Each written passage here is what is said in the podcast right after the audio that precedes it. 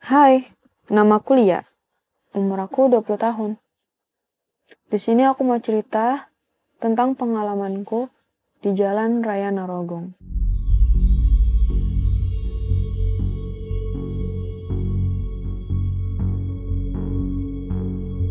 Jadi ini cerita udah lama, mungkin sekitar tiga tahun yang lalu. Tetapi karena di sini sekarang lagi viralnya tentang Jalan Raya Narogong yang setiap hari memakan korban jiwa, ya otomatis aku langsung keingetan sama ceritaku.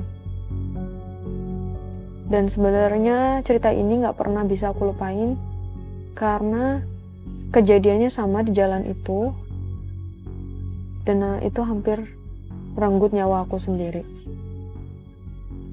Jadi langsung aja ke ceritanya. Waktu itu aku baru pulang dari rumah temanku di daerah kota wisata Cibubur. Aku mau pulang ke rumahku di daerah Galaksi Bekasi. Waktu itu pukul 12 malam. Mungkin jam 12 malam lewat ya, mau ke jam 1. Aku pulang sendirian naik motor ya aku sih nggak takut ya karena aku tuh udah biasa pulang malam kalau pulang kerja atau pulang dari mana-mana aku tuh mandiri banget. Aku pulang sendiri nggak takut. Saat itu aku pulang lewat jalan raya Narogong. Kalau ada yang tanya kenapa aku lewat jalan itu? Ya sebenarnya ada sih jalan lain yaitu lewa, uh, lewat uh, Villa Nusa Indah. Orang Bekasi pasti tahu. Tapi jalan Villa Nusa Indah itu tuh belok belok-belok gitu terus lewat komplek gitu. uh, jadi aku ngerasa lebih lama dibanding lewat jalan Narogong yang lurus doang. Nah waktu itu aku pulang lewat jalan Narogong. Um, untuk dari sejauh mata memandang arah ke depanku dan di belakangku itu gak ada mobil sama sekali ya. Jadi kayak jalanan tuh kayak jalanan lurus terus gelap gitu loh. Ya paling lampu-lampu ada sih lampu-lampu dari rumah warga atau dari pinggir-pinggir toko atau uh, rumah makan yang masih buka. Untuk kendaraannya sendiri, karena jam 12 malam sebenarnya jalan raya Narogong itu jalan macet ya. Cuma kalau udah jam 12 malam itu tuh sepi banget. Paling truk ada beberapa lewat kayak 2, 3 waktu itu. Terus pengendara motor tuh kayak satu, dua gitu yang lewat. Nah, aku jalan dengan kecepatan ya mungkin sekitar 40 km per jam lah. Jadi nggak terlalu lambat, nggak terlalu cepat juga. Aku jalan, terus di saat pertigaan keluarlah mobil. Sejenis Avanza gitu warna hitam. Dia otomatis posisinya ada di belakangku ya. Dan dia baru keluar dari jalan itu aja, dia langsung ngeklaksonin aku. Nut, nut, dia ngekosenin aku aku kira uh, aku ngapain kah atau gimana gitu jadi dia kesel sama aku jadi dia nyuruh aku berhenti pinggir jalan.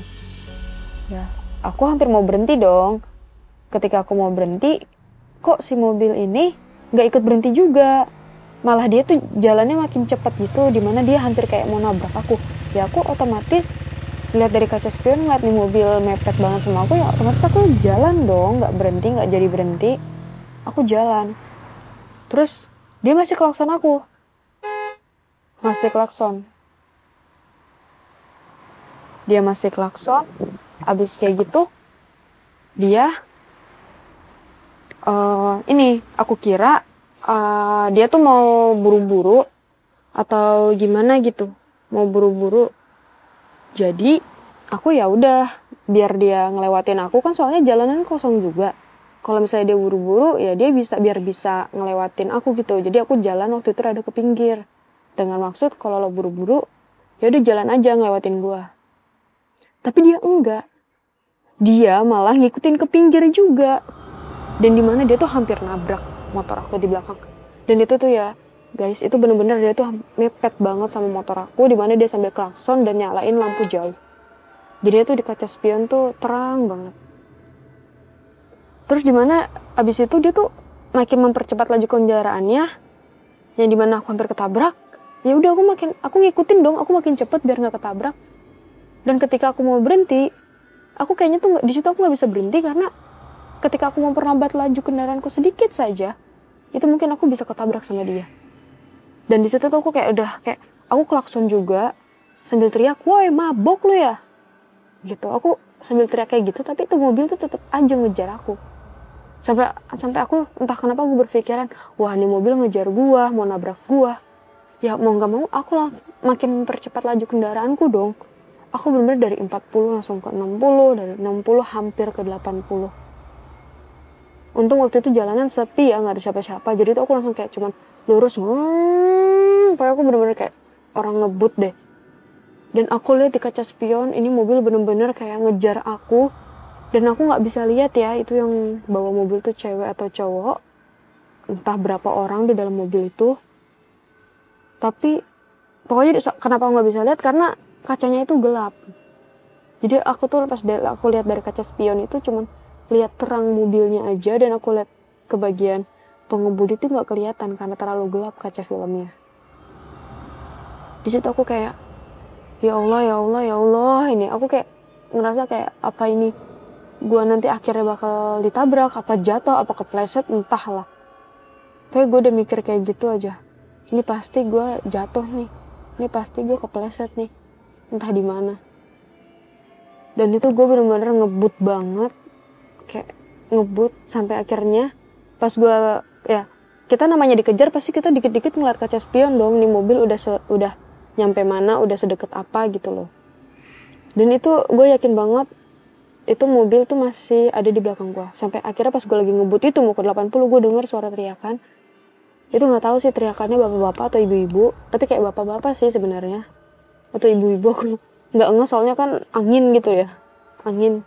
Anginnya ya namanya aku cepet pasti angin kan juga nabrak akunya lebih cepat kan ya. Ditambah aku tuh kayak mau nangis gitu. Jujur aku mau nangis sambil aku bilang ya Allah ya Allah aku doa segala macam. Aku dengar suara teriakan dia bilang kayak gini Neng, kecepatan Neng. Kayak gitu.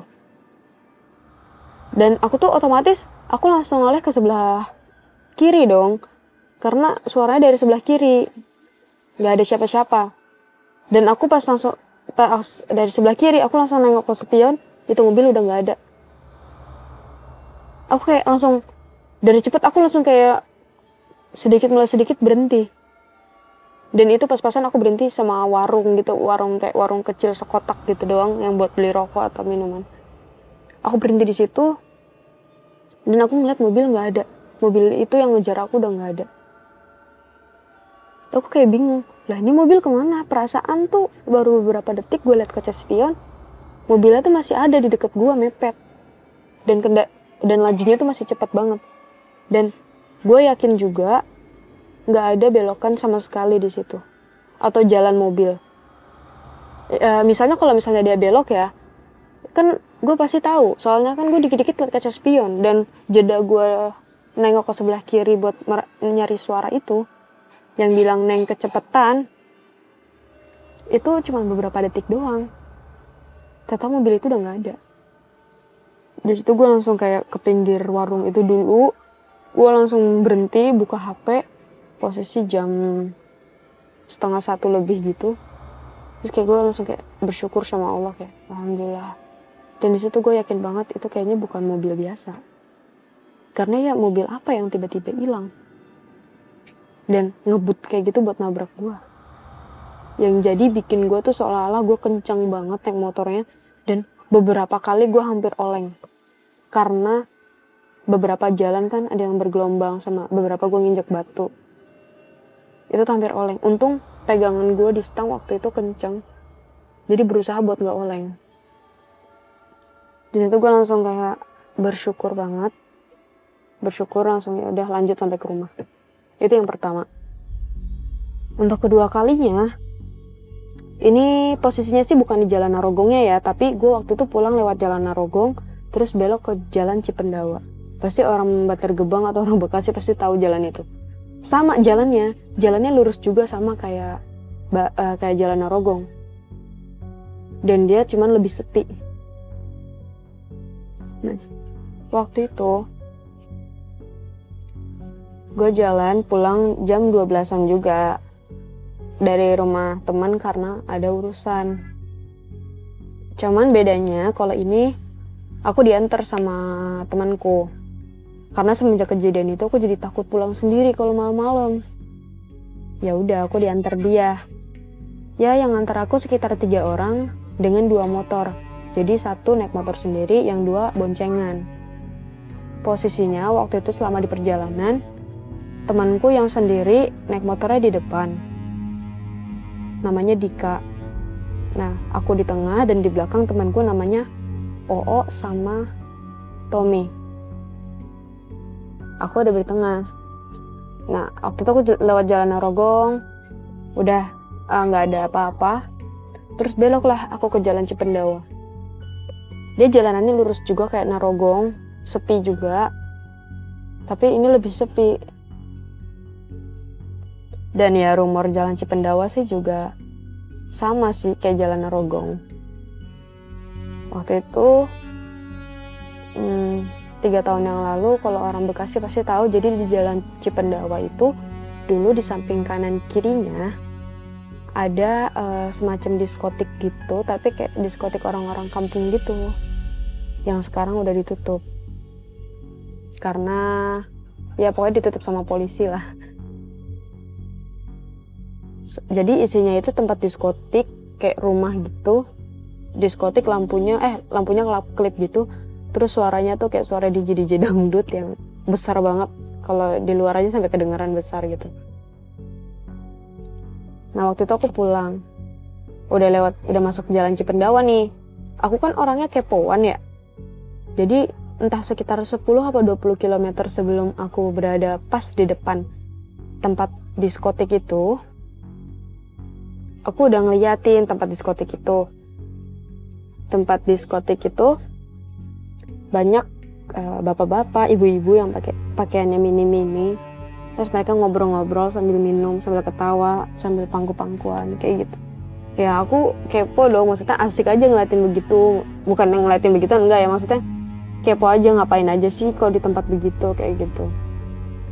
Banyak di situ cewek-cewek pakai baju mini-mini. Sampai akhirnya kan itu dia kan tempatnya di sebelah kanan ada di sebelah kiri ada ya. Nah posisinya waktu itu aku ngeliat di sebelah kanan kayak gitu. Terus aku lihat di sebelah kiri sama juga sih ibu-ibu pakai pakaian mini. Tapi bedanya yang aku lihat itu di depan diskotik itu ada perempuan. Rada gendut rambutnya panjang sepantat dan pakai bajunya itu lebar. Maksudnya pakai bajunya tuh kayak dress lebar gitu warna hitam terus rambutnya tuh kayak panjang sepantat digerai dan itu ngembang. Aku di situ mikir dong aku merhatiin karena apa? Karena ibu-ibu yang lain aja itu pada pakai bajunya dress pendek warna merah lah warna kuning abu-abu hijau hijau lumut. Kok dia sendiri yang pakai bajunya panjang? Kayak mau kena gitu lah pokoknya tapi warna hitam terus rambutnya tuh nggak diatur gitu. Dan dia posisinya ngebelakangin aku ya aku otomatis ngelihat ngelihat gitu kan kayak ini siapa dan itu kenda posisinya aku ngelihat ke samping itu aku masih bawa motor sekitar 60 km per jam dan sebelumnya itu aku kan cuma ngelihat ke kanan kiri itu kan cuma beberapa detik doang ya dan aku yakin banget di depan aku tuh nggak ada mobil yang diparkir. Jadi dengan kecepatan itu, aku ngeliat samping, tak tahu pas aku lihat ke depan, buk, aku nabrak mobil itu. Aku langsung pingsan sesaat, motor aku hancur, mobilnya hancur, bagian belakangnya. Terus sama aku luka-luka gitu. Temanku yang tadinya ada di depanku sama di belakangku langsung nyamperin aku kayak, uh, lu kenapa Chan? gitu kan? Kan kalau gue dipanggilnya Acan ya. Lu kenapa Chan? Woi bangun gitu. Akhirnya gue bangun. Di situ bapak-bapak yang ada di rumah-rumah diskotik itu pada nyamperin gue buat nolongin. Kami bilang ada yang ngomong bahasa Sunda gitu nggak ngerti. Terus ada yang bilang kayak gini kenapa tuh neng? Jangan ngelamun atuh neng kayak gitu. Dan gue tuh kayak orang linglung gitu kayak ah kenapa ini? Oh gue tabrakan. Oh gue nabrak mobil yang diparkir kenceng banget. Sampai kepala gue berdarah lutut gue berdarah, kaki-kaki gue berdarah, motor gue hancur depannya. Terus si bapak-bapak ini nggak kasih gue waktu buat apa pun, dia cuma bilang kayak gini. udah neng udah situ pergi aja langsung gitu. Ini masalah yang punya mobil nanti biar sama bapak aja gitu. Daripada kamu ini udah malam ini kamu gitu. Daripada kamu nanti di sini yang ada kamu diamuk sama yang punya mobil kamu marah antar marah-marah bapaknya. Udah saya kenal yang punya mobil nanti saya bilangin udah kamu pergi aja pergi. Kayak gitu. Keburu orangnya datang.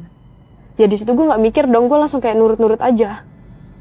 Gue langsung kayak pergi dibantu sama teman gue gue langsung di jadi teman gue yang tadi boncengan sama cowok itu langsung boncengin gue dan itu kan posisinya ada jembatan gitu ya. Jembatan yang di bawahnya sungai.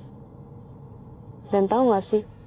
Di setengah kepala gue yang sakit banget terus pusing gue ngeliat cewek itu ada di jembatan tapi di atas pegangannya itu berdiri. Sambil ketawa. Dan gue nggak mau jelasin mukanya ke kalian guys. Supaya kalian bayangin sendiri aja mukanya kayak gimana. Dan di situ gue kayak Astagfirullahaladzim gara-gara lu nih. Dan dia tuh ngetawain gue kayak kayak orang yang seneng gitu. Kayak berhasil nih gitu. Gue langsung aduh udah kayak udah nyampe rumah diomelin deh. Itu aja sih ceritanya. Nanti kalau gue ada kesempatan gue cerita lagi. Thank you